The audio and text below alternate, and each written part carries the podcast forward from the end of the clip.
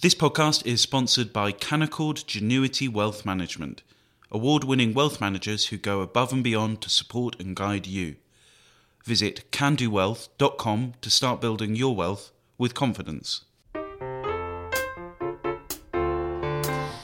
Hello and welcome to Coffee House Shots, the Spectator's daily political podcast. I'm Katy Balls and I'm joined by Isabel Hardman and James Forsyth. Now, the government's Northern Ireland Protocol Bill has passed its second reading with a majority of 74. Isabel, there were some unhappy MPs here. How did this play out? So, we had a lot of speeches from uh, already prominent critics of Boris Johnson uh, in this bill debate. Uh, so we had Theresa May, we had Andrew Mitchell, uh, had Simon Hoare, who is the chair of the Northern Ireland Select Committee, and all of them said they couldn't support the bill. They criticised it in very strong terms. Had Andrew Mitchell saying it, it brazenly broke international law. Theresa May listing the conditions for supporting it and saying that no, it didn't meet any of those conditions and also complaining that the protocol had, had never had the support of the DUP. So she she she said rhetorically she didn't really understand what had, changed to, to necessitate this. And so you had a lot of criticism from those figures, but no one voted against it. What instead happened was there were a lot of abstentions. Now, it's very difficult to gauge what are real abstentions and what aren't because the MPs who didn't vote on this include people who very much support it but aren't in the country, including Boris Johnson himself, and also MPs who are sick and so on. So it, it can be quite difficult to gauge what is a um, a deliberate abstention and what isn't. But certainly Theresa May didn't vote for it. And the others who I just listed, Andrew Mitchell, Robert Buckland, um, and a number of other prominent figures what we now have is that the bill has passed its second reading, which is the very first vote on it in Parliament and will go into a much shortened committee stage and then have report stage and third reading before moving up to the House of Lords, where obviously it's going to face a lot of trouble as well, and that's where the the main problems are. But the Commons revolt is still likely at uh, report stage and third reading, and you are going to have various figures tabling amendments, to this legislation. And I think it's worth pointing out that some of the MPs who did vote in favour last night were still quite sceptical about the scope of this bill. So you had some MPs like Robin Millar, for instance, who said that they would support it. They felt it was important to have for the government to have these bargaining, negotiating chips, and that you know if, there wasn't this wasn't a perfect bill, but no bill was going to be perfect, but saying that they were uneasy about the extent of the powers that this bill gives to to the government, and that they were hopeful that there would be some kind of amendments along the way. Now, it, I think it's quite hard to imagine that, given the accelerated timetable that the government's seeking, that they're going to want to get bogged down in lots of amendments but it depends how strongly these MPs like Robin Millar feel really about the powers or whether they were just uh, putting down a, a small marker here.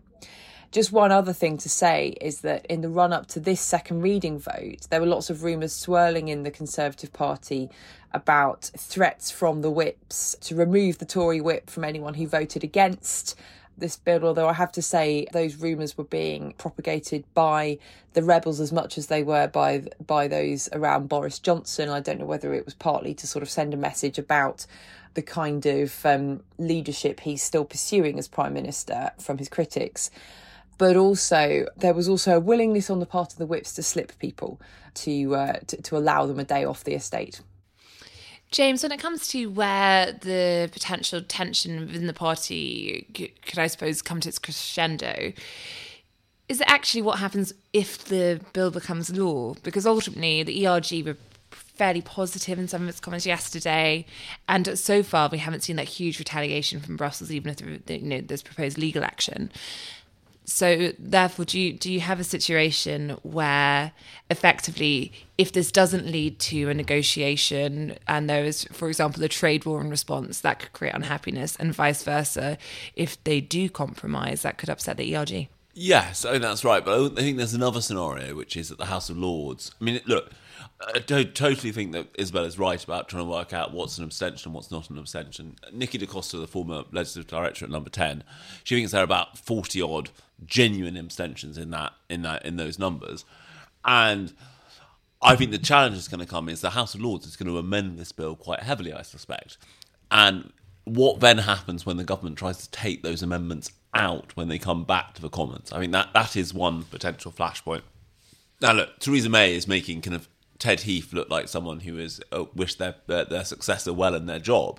But I thought there was also something interesting in what she said last night when she said, "Look, the European Union is not going to negotiate with Boris Johnson at the moment because he looks too politically weak." And she said, "Look, I know from my own experience that that's what happens." Now, this hope might be the father of the fort here on behalf of people in Brussels, but there is definitely a view in Brussels that it would be better on the protocol to wait and see what happens to Boris Johnson's premiership because if you've got a new British Prime Minister, that's the person to whom, if you're prepared to flex a bit more, maybe make some concessions, you'd rather make it to Boris Johnson's successor than to Johnson himself.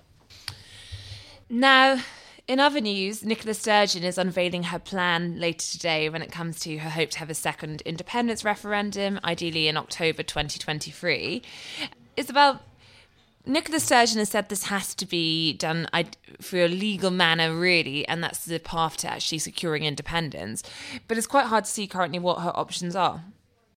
Yeah, so she's giving a route map today on uh, independence, and she's got a, a plan for a referendum in October 2023.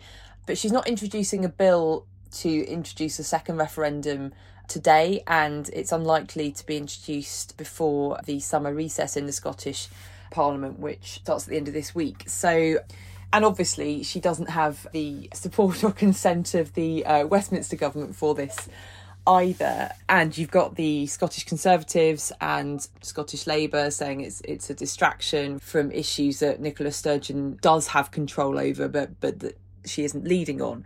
So this is as much as anything else, quite sort of well trodden tactic by the SNP of trying to move the conversation back to independence without necessarily actually having much intend- intention of a vote going ahead just yet. And James, just finally, we have the 1922 elections coming up. The new committee will be decided before the summer recess. You were one of the first to write about this in your in your cover piece, and of course they have a particular importance this year because it would be the 1922 committee that could decide whether to change the leadership rules. Now we've had Steve Baker today announce his candidacy. How's it shaping up when it comes to the fight, I suppose, to get lots of rebels on the executive, who which a majority could choose to change the rules, versus the government talk of trying to elect some loyalists?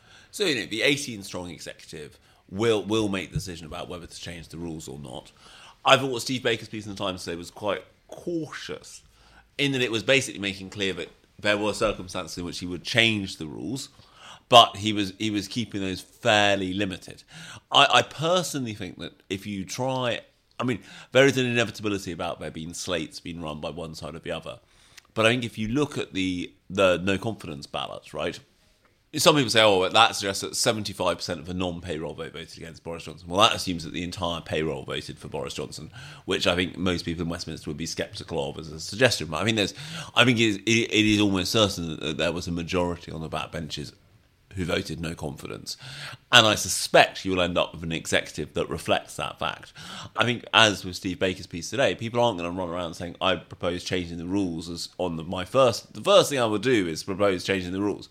I, but I think people will more say, well, look, if the Privileges Committee says this, if Boris Johnson does that, then those are the circumstances in which a rule change will be considered. And I think that ultimately it is what the wisest old owls in the Tory party make this point. But the 1922 committee exists to represent the views of Conservative backbenchers. If most Conservative backbenchers want another confidence vote within the next 12 months, they will get one. Thank you, James. Thank you, Isabel. And thank you for listening. A spectator subscription is now better value than ever before. As a new subscriber joining today, you'll pay just £1 a week for unlimited online and app access in your first year. If you want the magazine delivered to your door on top of that, It's only £1 a week extra. And your first month is free without obligation. To subscribe today, go to spectator.co.uk forward slash unlimited.